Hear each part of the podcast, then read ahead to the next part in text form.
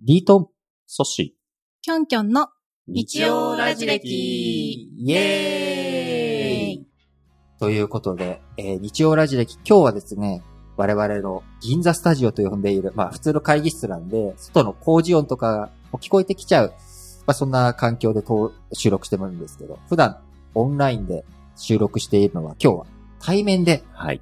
久しぶりにソッシー、そして今日はゲストにご飯と味噌汁、ポッドキャストチャンネルのご飯と味噌汁から、キョンキョンに今日は来ていただきました。キョンキョン、ようこそようこそ。はじめましてよろしくお願いします。ということで、実は、えいつでしたっけね？あのー、6月ぐらいだっけ、そのキョンキョンから、ツイッターで、うんツイッターをちょうど始めたぐらいそうなんです。はい。そう。その時にメッセージを、こう、ツイッター上げてるのを見て、うん。ラジ歴と、おごはみそが、うん。こう、ポッドキャスト、アップルポッドキャストかな、はい。ランキングで横並びになった時があってそのスクショを上げてくれてた。そそれを、見て、目ざとい僕はね、あのー、お、これは、って、とりあえず挨拶しよう。うん。で、挨拶して。大事大事。で、僕、ごはみそ自体は、実はずっと気づいてて、え、そうだったんです番か組の存在。えーそう。で聞きたいなと思ってたんだけど、ちょっと、おしゃれすぎて、うんうんうん。僕みたいな人間がその、ちょっとね、そういうおしゃれな番組聞くのも、気恥ずかしさがあってう、んうん。聞けなかったの。いや、僕もリートンがそれ聞いてる、聞いたこともなったし、興味も持ってるしな。そう、興味は持ってたう。んずっとなんか、すごい、こう、サムネイルが素敵だな、とか、うんあと、ご飯と味噌汁っていうタイトルと、アーユルベーダっんていうのが、なんか、うまい、いい感じのミスマッチングというか、なんかすごく興味を引く感じがあって、すごく興味があったんだけど、なかなか勇気が出せないかったので、聞いてみた。はい。それでようやく。うんそしたら、まあ、すごい面白くて。あ、これは、ぜひコラボしたい。うん。もう向こうから、並んだって、ね、こう言ってるから、これは、いいんだなって思って、うんうん。もう、あの、ツイッターで SNS ナンパで、完全にすみません。ちょっと、今度一緒に、一緒に、一緒にちょっと、コラボしない？収録一緒にしない？ってメッセージを送ったら、うん今日来ていただいたという。すぐ反応いただいて嬉しかったですね。はいありがとうございます。なので、まあ、うん。この日曜ラジ歴聞いてる方の中で、ごはみそチャンネルを聞いたことない方もね、うん。いらっしゃると思うので、はい。キョンキョンの方から、まずどんな番組なのか、私どんな人ですっていうの、ちょっと簡単でいいのでね、自己紹介してもらいたいと思うんですけど、はい。えー、私はご飯と味噌汁というポッドキャストをやってます。土井京子と申します。イエーイ。イエーイ。で、普段は仕事はね、会社の役員をやっているので、アーユルベーダとは全然関係のないうんことをしてるんですけど、まあ、ちょっとね、自分が病気になったこともあったりして、アーユルベーダを勉強したらこれは面白いということで、それを生活に取り入れていながら、まあ、その生活の模様をね、ブログのような感じで、まあ、今日はこんなこと取り入れたとかね、こんなこと思ったとか、まあ、そういうことをね、発信しながら、アーユルベーダって面白い、面白いねって思ってもらえるような、うんまあ、そんな番組を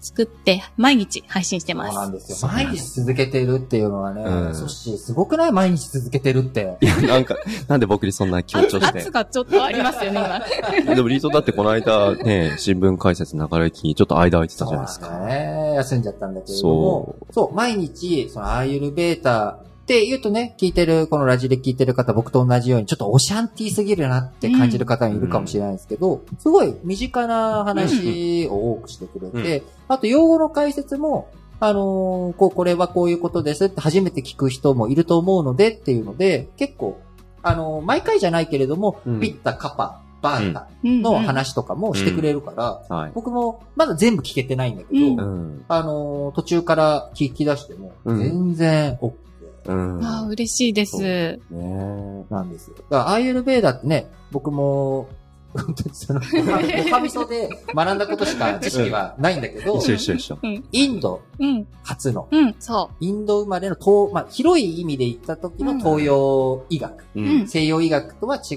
う、漢方とも、中医学ともまたちょっと違う、うんう。うん。アーユルベーダというインドのね、はい。こう、体系うんなんですよね。そうう、ん世界三大医学。医学。うんなんか、スリランカとかインドとかだと保険適用とかもうん。一部そうそうそうそう。ちゃんうんとインドでは、あの、アイルベーダの病院もあるし、うんアイルベーダの大学もあるし、あただ、えっと、メインになってるのは普通の現代医学の病院。だけど、うんうんうんそこで治せないようなものはアイルベーダの病院に行くっていう。ーへんーまあ、日本だとね、漢方の、お資格、うん漢方医の資格って、うん多分あんまり、こう、目立った感じでないと思うんだけど、韓国とかうん。中国とかは、今言ってくれたように、あのー漢方も西洋のお医学と同じように学校があって、資格があって、うんうんその漢方と西洋の両方の医師免許持ってますみたいなのを飾っている病院とかあったりす。飾ってるというか。だから漢方薬も出せますよ。うんうんうんあの、西洋の普通の内科のうん内服薬も出せますよ、みうんたいな感じなんだけど、僕、その、聞いてて、うん一番、こう良かったなと。うん自分で取り入れて良かったなっていうのが、うん。こう、キョンキョンがおすすめしている、その、ルーティンのうん。オイルプリングっていうのがあって、うん知ってるオイル？プリンオイルプリング。そうしえ、ソッシーやってないの？オイルプリング。やばいな、またなんか圧が来た。グやらないと、やばいやばいやばい。このね、オイルプリングっていうのが、すごいね。何がすごいかっていうと、いきなりまず効果から言うね。結果から。うん。で、あの、個人の体感なので、はいあの、もちろん、こう、差はあるかもしれないけど、うん。僕結構口の中がネバネバする子なんですよ。うんはいはい。リップノイズみたいのが乗り乗りやすい。やすい。そう。んんんで、、えっ、と、歯、歯と歯の間がなんかネバつく感じがあったのが、はい。そのオイルプリングっていうのをやったら、あ消えた。おうんー。消えた。うん。うんそして、個人的に今一番期待しているのは、はい。ほうれい線予防。お顔の筋肉をはい、はい、こはい。う使う。うん。で、一体オイルプリングって何だろうそうそうそう。僕まだイメージが湧い分かってない。い。これは、きょん口に、うん。いや、キョンキョンから説明あキョンキョン私から。ごめん。オイルプリングは口の中にセサミオイル、ごま油。ごごま油でも茶色いごま油が結構イメージしやすいと思うんだけど、うん。あの、オイルプリングの時は透明な太白ごま油っていうのがあって、それを口に含んで、うん。えー、ブクブクブクっと口の中をゆすぐような感じでう、んう。うんがいする。で、まあ15分ぐらいね。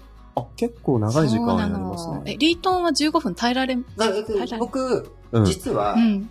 結構ね、う。うんん。口の筋肉強いの。喋ってるから。わかんないけど、昔、あの、10年ぐらい前かな、あの、めちゃくちゃ噛む練習をして、うん。あの、これは僕の好きな中村天風さんっていう、もう死んじゃった方なんですけど、うん。あの、天風会、天風さんっていう人がいて、この人の教えの中に、あのー食事をするときは、うんまず笑いなさい。で、うん楽しい気持ちになって、感謝を込めて、50回噛め。50回ですか50回噛めっていう、うんいう教えがあって、うん。うん。うん。それをチャレンジしたことで、はいできるの ?50 回。すごい。い。すごいでしょ50回。すごいです。すごい。あのー、20回結構苦しんでるっていうのを、あのー、キョンキョンが。ごはみその中で喋ってる回があって、え俺50回噛めるぜって思っちゃったんだけどニヤリしてたニヤリしちゃったんだけど、普段はやってない。ー。うん。なので、その受かったのがう、ん。こうあの15分うん。結構いて、おー、いいですすねで。もその15分結構最初大変だっていう方が多いんですか？多い。あの、5分ぐらいでもう、うん。吐き出したくなっちゃうの。ええ。吐き出したくなるのにまだあと10分もある。そう。でもそれが徐々に慣れてきて、口の筋肉もつくから、ええ。もう、きっとね、うんこの辺上がりますよ。上がるんだそ。うん。口角が上がって、じゃあ次回銀座収録の時の表情チェックするんで。任せて。そうなんだ。多分変わらない、維持できる予感が我、するね。なるほうどな。そのオイルプリングっていうのは、うんまあいろんなルーティンの中の一つ。うんだから他にもいろんななんかルーティンがあったりする。そう、あの、いろいろあって、私は個人的には必要なものを必要な人が取り入れればいいと思うから、うん全部やんなくてもいいと思うんだけど、ん。私がいつもやってるのは、朝起きて、えー最初にやるのが洗面所行って、うん。舌磨きっていうのをやるの。気になってます。あれ、舌磨きやってない えっと、今、スーパーマーケット行って、うん。歯磨きコーナーで下磨きブラシどれにしようかなって迷ってまだ買あ、ってない。そんな、そうなんそんなソッシに今日お土産があるんマジで？だけどね。えー、なんだなんだ。じゃじゃーん。おおまあ、おしゃれな。今包み袋自体がもう、うんおしゃれ。おしゃれ。あ、どうぞ。あら、あら、あら僕にもあらあー、すごい。え？どうぞありがとうございます。ありがとうございます。これがタングスクレーパーと言いまして、えこの形がアイルベーダでは一般的で、まあ、うんうん銅でできている棒を U の字にね、うん曲げたーような、んんんこれで下の汚れをこそぎ落とすっていうことをするの。あいや、これはスーパーでは全く売ってなかっ これはす僕らがイメージしてたものと違う、ね。違う違うこの形が一番取れる。た。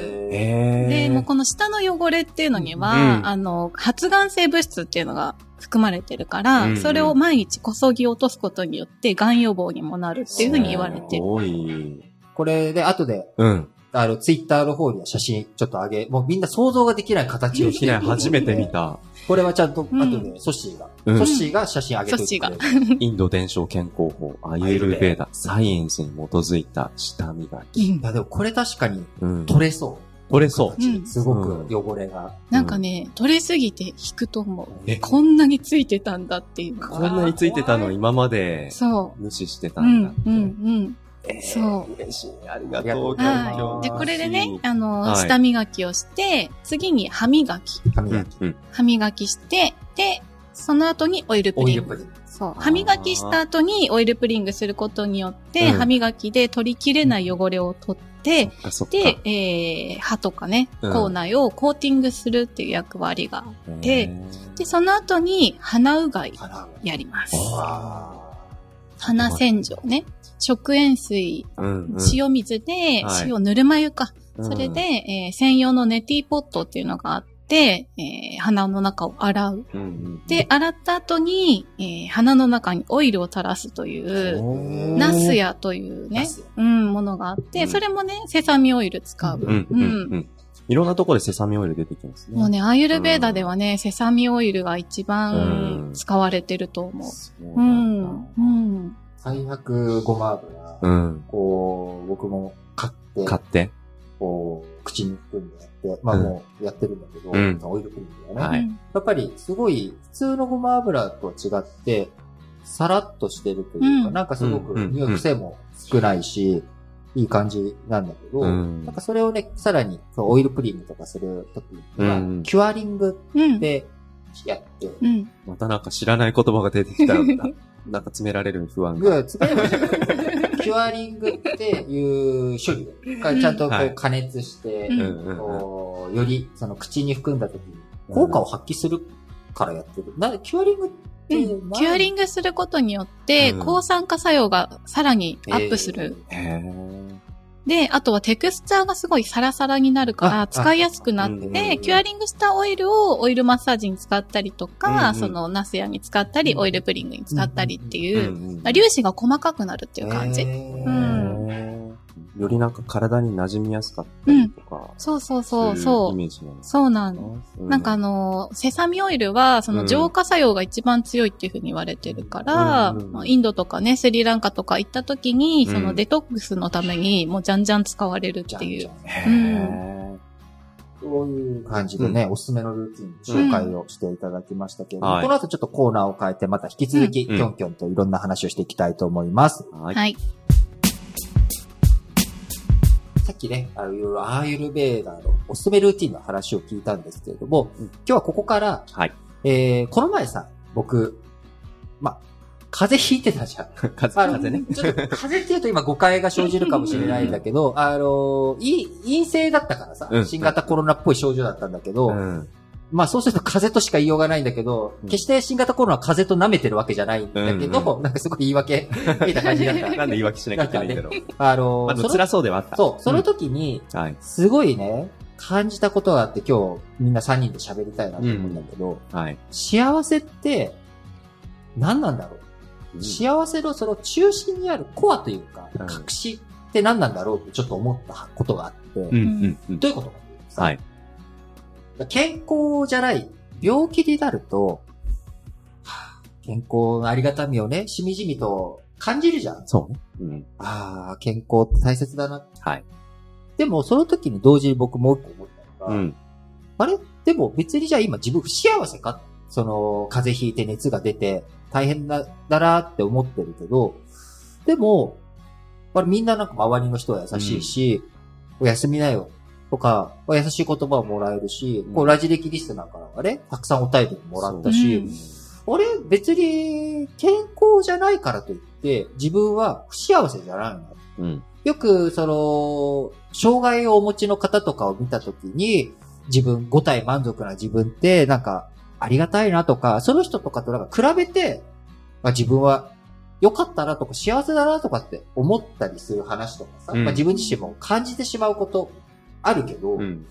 別に、えー何かがないからといって、自分が不幸せであるわけじゃないの。ううんん。いうのをすごい思った。うん。だから、別に、こう、幸せに、だ何かがなきゃ幸せっうん。ていうわけじゃないけど、でも、何かがないと幸せじゃないじゃん。一体幸せって何なんだろうっていうのを思ったの。うなされながら。い すごいこと考えてましたね。やーなんかもう他にうん。い考えることもなかった。や、でもその苦しい状況の中で考えてたことだから、やっぱり潜在的にリートの中で大事な、大事なことなのか問いだったかもしな。うん。そう、幸せって何なんだろうと思ってう、うん。ソッシー、まずさ、幸せ幸せです。幸せ？うん。もう言えることでね、幸せ。いや、もちろん幸せじゃない側面もたくさんあるなって思いながらも、うんでもまあ、幸せ割合の方が、まあ、ありがたくね。うん。毎週土曜日に僕、近くの農家さんにうん。野菜を産直で買いに行くのがうん趣味なんですけど、うん。そこで取り立ての野菜を、その農家さんから直接手渡して受け取って、これこんな感じで育ったんだよってトウモロコシできたり、朝取れ、朝取れのトウモロコシとか、うん。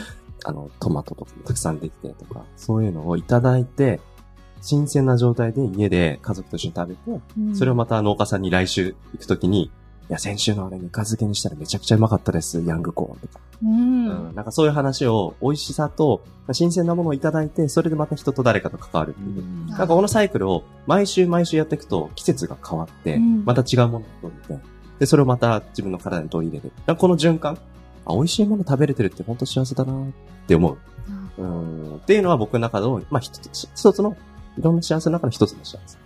うん。ねかなきょんきょんはどう？最近しあ、幸せ？幸せ。幸せ。もうね、幸せすぎてう、んもう、な、何もいらないって言ったらちょっとおかしいけうんうんうどん、なんか何もなくても幸せなんだなってね。さっきリートも言ってたけうんど、そう、本当はね、何もなくても幸せだから、うん何もなくても幸せってことに気がつくことがすごい大事だと思ってる。あそれに気づい、もともと気づいてたの？キョンキョンは。どうだろう。気づいてたかもしれない。ん。えーうん。でもだんだうんん、なんか自分でお金稼いでね、仕事したりとかして、はい。ね、周りに惑わされて、うんあれがあれば幸せ。これがあれば幸せって、だんだんなってくる。うんで、おかしくなってくるんだけど、まあ、ある時ね、それこそ病気とかになるとうん、はたっと気がつくおタイミングがね、うん来るんだと思う。う。うんん。そうか。じゃあ、ソッシーに足りないのは病気かもしれない。いやいやそうするともっと幸せになれるかもしれない。うん。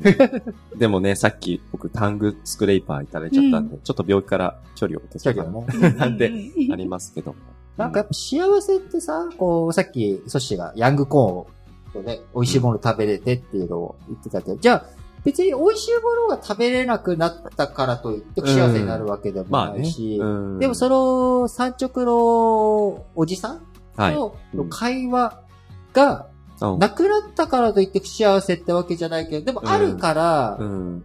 こうし、楽しいというか、うん別にでもその会話ももしかしたらうん。何でもいいかもしれないよね。まあね、うん野菜のことじゃなくても、ね、さおじさんのお孫さんの話でもいいかもしれない。かもしれないしうんなんかそういうこう、幸せっていうものと、うん。やっぱり自分の中で考えてた時に、うん正体が今つかめない、うん、うん、うん、うん。僕もね、自分のことすごい幸せだなって思うんだけど、うんその一方でやっぱり怖さもあうん、うん、うん。なんかこの幸せってもしかしたら、単なる気分なのかな？みたいな、うん。雰囲気、うん、空気で幸せかな？でもそこになんか、あるんじゃない、うん、っうん、て思って探しに行ってみたの。うん、なくしたはずの幸せをね、はい探しに。うん、行ったんだけど、見つからなくてさ、うん、うん。なんか、こう、ね、リスナーの方も、なんかこれが幸せみたいなね、ものだっていうのを、うんなんか見つけた方いたらぜひ、こそうね。うん。Google フォームにね、投稿してもらえたら嬉しいんですけど。あの、せっかくキョンキョンが来てくれてるんで、うんこの幸せっていうものを、うんなんかアイルベーダの考え方うん、で、あの、整理すると、うんどういう向き合い方があるのかなというのを聞いてみたくて、アイルベーダって、まあ、心と体とより健やかに生きる、うん、自分の内面に向き合うとか、うん。そういうことって、うん、どこかそういう取り組みの先に幸せがあるのかななんてちょっと思ったりすると、なんか、まあ、それが、ハウのすべて、手段のすべて、幸せをつかむ手段のすべてではないにしても、うん、何かそのアーユルベーダの考え方とうん。幸せの向き合い方って、何かヒントだったり、まあ身近なものにもう一回気づき直すきっかけとか、うんなんかそういうのって、なんかアーユルベーダの考え方だったら聞いてみたいななんて思って。すごいいい質問。うん。お、嬉しい。びっくりしちゃったキ。ョンキョンに褒められた。あの、アイルベーダでは、うん何のために、あの、健康になるかって言ったら、健康であって当たり前なのね。うんうん。それは何のためかっていうと、はい自分の使命を果たすためなのねうん。だから、自分が生きていく上で、うん何をやってる時が幸せなのかっていうことには常に向き合ってた方がよくうんで、そうそう、自分の人生をこう幸せに生き切るために健康になりましょうっていううん考え方があるのね。だから、言い方変えたら、自分の欲を満たすとか、まあ、やるべきことやるとか、うんうんもう自分の人生を自分でこう、歩む道を決めてうん。生きていくっていうことが幸せ。なるほどうんな。なんかちょっと見つかった気がする。見つか見つかった？なるほどね。自分のその、目の前にある何かっていうよりかは、うん自分の人生の目標というか、うんここに行きたい、ここにたどり着きたい、こういうことをしたい、うん自分はこういう存在でありたいっていうものに向かっていく過程、それ自体が、幸せなのかもしれないなって。そうなの、そう。なんか下脱って聞いたことあうんうん。ある？あります。うん下脱したいっす。下脱ってどんなイメージがありますか？僕の中では、もう本当に静かにシーンとして、もうその、なんだろう、炎が燃えてるんだけど、ろうそくの火が灯って燃えてるんだけど、微動だし、うん無風状態で、でもそこに凛とうん。いて、何者からも、こう放たれたう、ん。誰ともか、関わってないんだけど、歯車として自分がいて、世界の中にいる。うんうんうんこんな感じのイメージですうね。ん。寿司は？近いイメージ持ってますし、あとは、なんだろう。過度に笑いすぎないしう、ん。かといって、冷たい表情でもないし、うん少しなんか、方が、なんか緩んでるぐらいの落ち着いた気持ちが、うん。どんな時も保てるような、あの、仏道のアルカイックスマイルだね。うんみたいな、みたいな、みたいな。そんなイメージかな。なんか私の中では、うんもう完全に満たされた状態ののイメージ。はい。うん。だから、あれが気になるとか、うんうんうんあれやんなきゃ、これやんなきゃっていうことがあると、下脱には至らないと思ってる。はい。至らなそうだ僕ね、通知がダメなの。な。えっと、スマートフォン。スマートフォンが。通知があると、うんもうすぐ処理しないと。落ち着かない。うんもうメールが来たら返信しないと落ち着かない。うんうんこう、だから、ソッシーの携帯とか、あの、パソコンとかの未読メール何百通っていうのを見ると、イラッとしちゃうぐらい、ふらっとした。あのー惑わされてる。惑わされてる。満たされてない。う。うんん。なるほどな。うん。でも、下脱のこととか、アイルベーダの考え方をもともとずっとね、人生のうん。中で、うん。その考え方が近くにあったわけでない時時期も、うん。多分、東京の中であったでしょ？うん。だって私、うんアイルベーダに出会ってから2年ぐらいしか経ってないから、おうおうおうそうなんだ。そご飯味噌もシーズン2を今絶賛やってるじゃないですか。そうそうそうご飯味噌が始まるちょっと前くらいに出会う。っそうそうそう。たってこと。うんへーそれで、うんこう自分の学んだこととか日頃のことの記録的な感じで始めた。そうそう。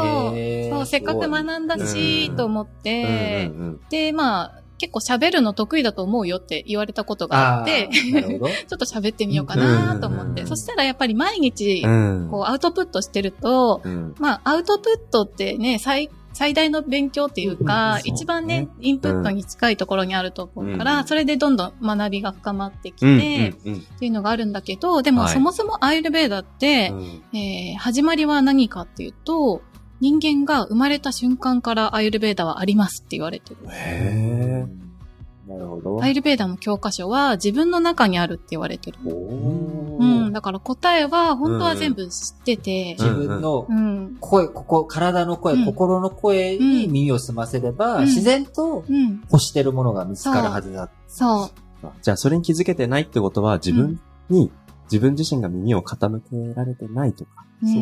なかなかね、やっぱりうん。周りの声ってね、うん。本当にいろいろあるから僕もリートンの声が本当にうるさくて。僕もね、組織の声をね。ね、だから内側の声にどれだけ耳を傾けるかっていうことで健康にもなれるし、うん。自分が満たされていく。うん。満たされるために何をすべきかってことがわかる。なんか、うん。そうするとやっぱりね、幸せのコア、うん確信っていうのはうん自分の中に。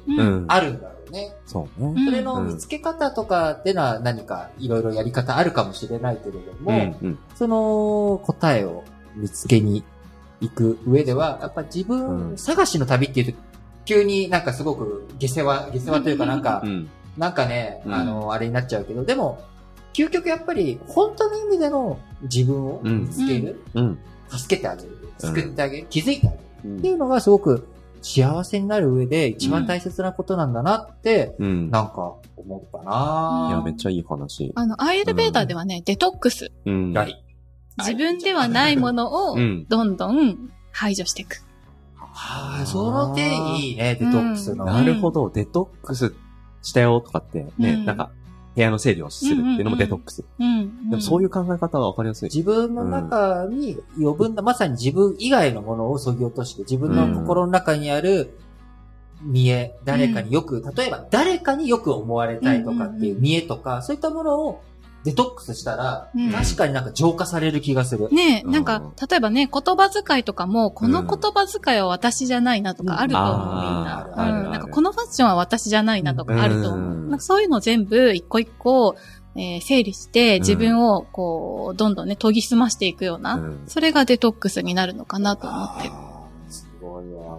デトックスって言葉の奥に、うん。なんか、なんか新しい概念と出会えた気がしたけど、でも、そういう考えって、確かに、もともとそばにあった気もするなっていう感じも、一方で。ちっちゃい頃にはなかったもんね。うんそういう、幼稚園の時に、うんなんか、やっぱ好きなものが好きだったじゃん。う。うんんうん。なんか自分の声に素直だった。うん、そうね。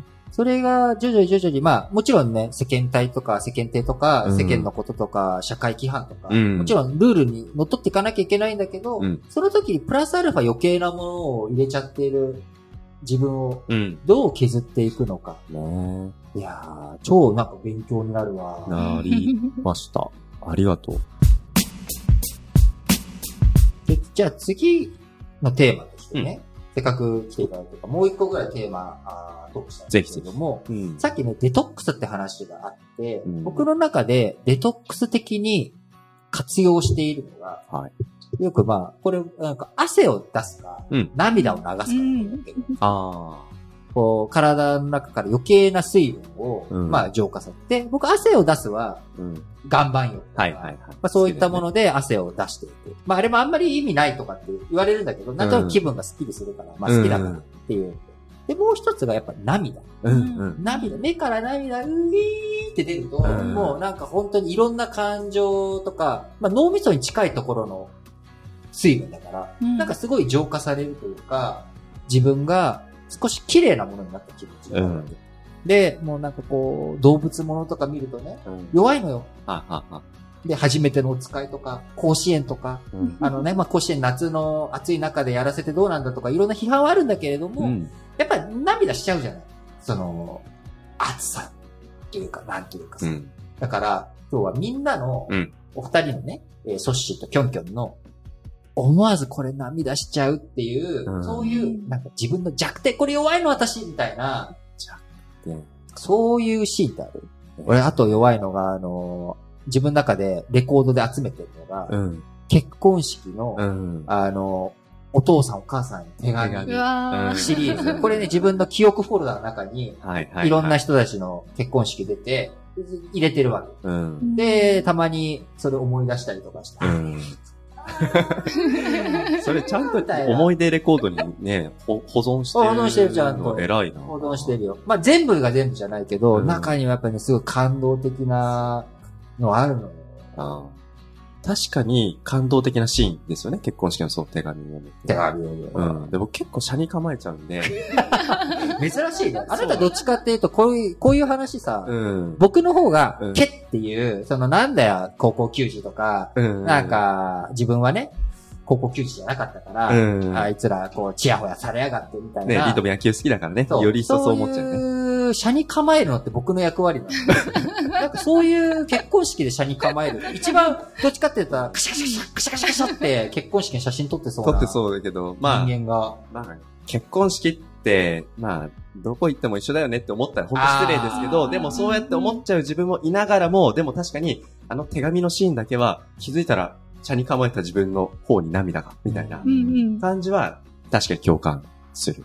うんうんでも、なんでそうなるのかなっていうのは、ちゃんと考えたことないから、ね、そういうエピソードをレコードしてる人、偉いな。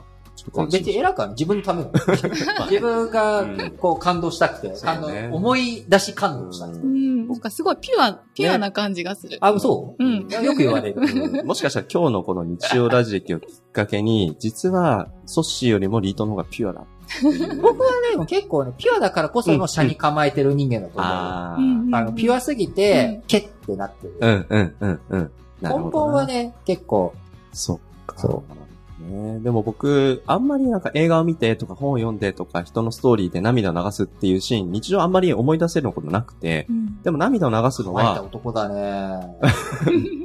そうなんですよ、実は。でも、たまに寝てて、夢を見てう、ん気づいたら涙バーって出てて、うん。で、それは別に何か悲劇的な夢を見たとかじゃなくて、夢の中で、すごいなんか気持ちが、なんですよ、すごい盛り上がって、で、感極まって泣いてしまって。でも夢ってよく忘れちゃったりしません、う。ん起きてしまう。もちろんもちろんでだから、なんで涙流したのかわからないけど、涙流したっていうことだけは、起きて方でそれなんか、なんかそれ、心の悲鳴上がってんじゃないの？気づけよ。って。メッセージじゃない？大丈夫？うん、でも本当にそれによって、なんか、デトックスってさっきの定義とはちょっと違うんだけど、うん。なんか気持ちがスッキリして、はっそれこそ熱が出て、下がった後ちょっとスッキリしたりすあるねる時あるじゃないですか。うんあの時の気持ちにうん。目覚めた時になるんですよ。でもね、アイルベーダーだとね、うんさっきリートン知ってんのかなって思ったんだけど、うん涙はね、浄化の作用があるから、本当に泣くだけでスッキリするはあると思う。これ、アイエルベータじゃないんだけど、うんなんかテレビでやってる。うんああ。20年ぐらい前のなんかあの、ワイドショーか、なんか情報番組でう、ん。なんかあの、思いっきり泣くのがうん、こう、体にいいというか、それか、隠れアイルベーダー。隠れアイルベーダーがいやね。だってアイルベーダー5000年以上前からそうだねね、うんあるのに、あんまテレビで言われないでしょ、うんね。そうみんなね、隠してる。隠し隠してる。隠しながらちょい出ししてる。ちょい出しだねうんいや、でも、そんな中で発信してるキョンキョン、本当貴重。ねいつ業界から干されるかと思いながら。バラすんじゃねえバラすんじゃないのとうん5000年のね、技をと。キョンキョンはその、おすすめ涙ポイントというか、私これに弱いのっていうのってなんか。なんかね、私の場合は、自分からこれをしたら涙出るとかっていう、こう、能動的な涙をうん求めることはないんだけど、不意に来る、なんか心からのありがとうみたいなのは、うん。ちょっともう、ポロッときちゃあうんーそうなんだ。思わず、う。思わずこの瞬間で思わず涙したくなる歴史の話。キョンキョンのいい話だから。なんか例えばね、会社のスタッフとかから、もうなんか、もうこの会社で働けて本当に嬉しいです、ありがとうございますとか言われるともう、もうね、ね。こらえられない。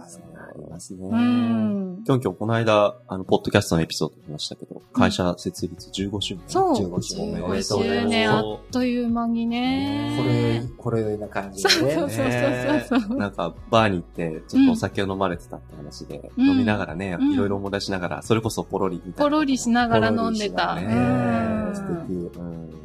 僕らもね、このラジ歴5周年50ね年えだったんだけど、うんすっかり忘れてて、すっかり忘れてた。7月何日かっていう日付もね、うんこの前特定したんだよね、5月ぐらいに。でももう忘れてるな。そう。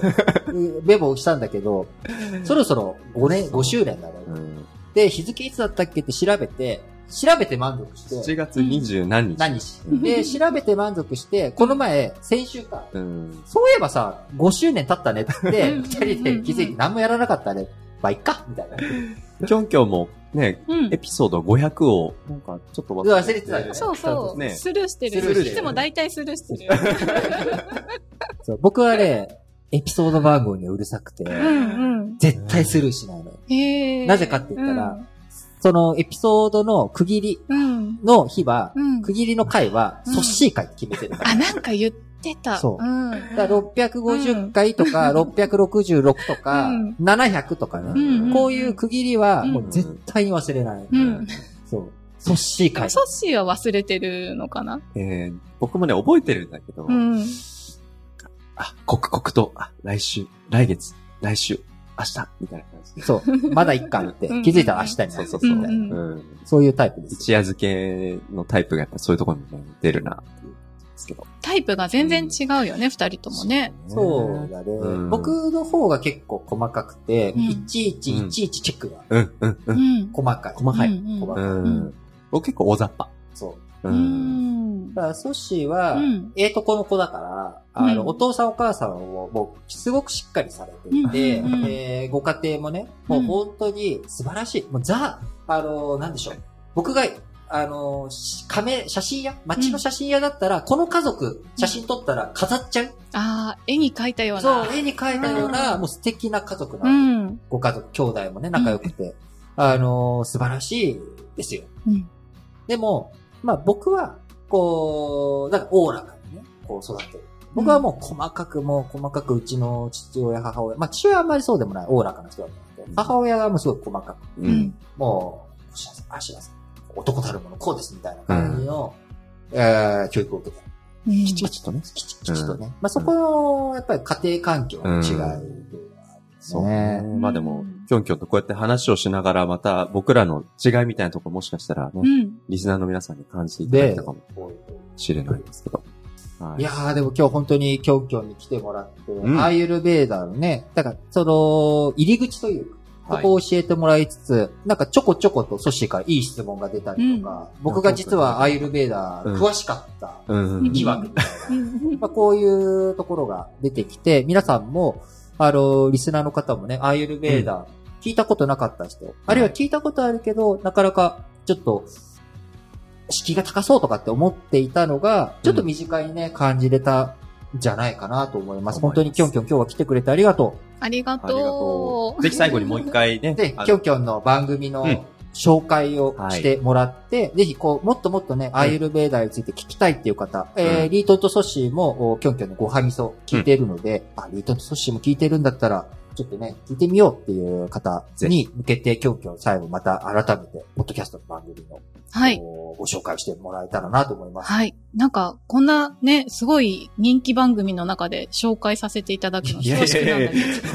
人気かどうかわからない。人気もそうだし、私がね、とにかくファンの番組だかあら、あー涙が不意に来た。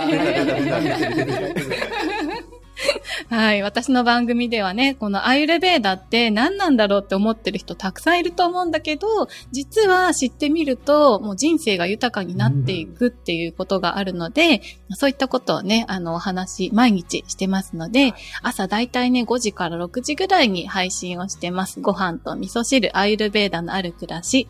どうぞお聞きください。はい。あとね、えっ、と、YouTube もね、実はちょっとやってて、そうそう、漢方の先生とね、アーユル漢方ラボという、漢方とアーユルベーダっていう東洋医学の、まあ、共通点をお話ししながら、まあ、テーマに沿っていろいろと、えー健康についてとかね、えー心についてとかお話ししてる番組もあるので、よかったらね、そちらも見ていただけたら嬉しいです。はい。はい。で、えっ、と、その URL とか、あ YouTube と、おポッドキャストの URL については、えー、エピソードの概要欄、こちらの方に記載を、ソッシーがしてくれるので、ありがとう。えー、そちらの方から皆さん、ぜひチェキラしていただければと思います。ます。えー、本当に今日はアーユルベーダについてもお学ぶことができたし、うんえー、ソッシーの意外な一面を知ることもできたし、何よりね、キョンキョンと、より親しくなれた、仲良くなれた、そんな回だったので、えー、皆さん、今日も聞いていただき、ありがとうございます。えー、日曜ラジ歴、お相手は私、リートンと、そっしーと、きょんきょんでした。バイバーイ。バイバーイ。